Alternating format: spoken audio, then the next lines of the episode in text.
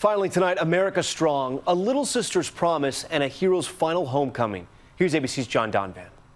He was a Texas farm boy when World War II started. When he went off to fight, Kenneth Farris, known by his middle name Dale, was 19. He kissed his mom and said goodbye to his four year old sister Judith, who still remembers what a cut up Dale was. He'd comb his hair back, you know, and he'd look at himself, and then he'd say, Ah, you handsome devil, you. But after being wounded in Germany, Dale went missing. The loss took its toll on his mom. Every time she talked about Dale, she cried.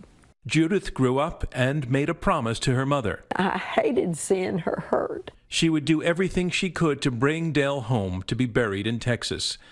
Enter technology and a program that matches the remains of unidentified casualties. Judith arranged for multiple family members to give DNA samples. It turns out Dale's remains had been found in 1946, and now how many of those samples matched his DNA? All of us.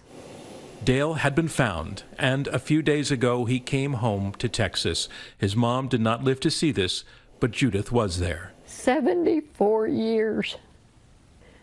I was determined to find him, and I couldn't believe it. Now Dale gets a military funeral with honors in DFW National Cemetery, and his little sister nearby. I said I would bring him home to Texas, and he's home. John Donvan, ABC News.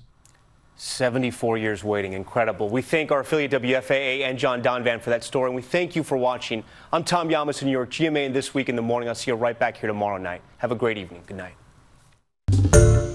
Hi, everyone. George Stephanopoulos here. Thanks for checking out the ABC News YouTube channel. If you'd like to get more videos, show highlights, and watch live event coverage, click on the right over here to subscribe to our channel. And don't forget to download the ABC News app for breaking news alerts. Thanks for watching.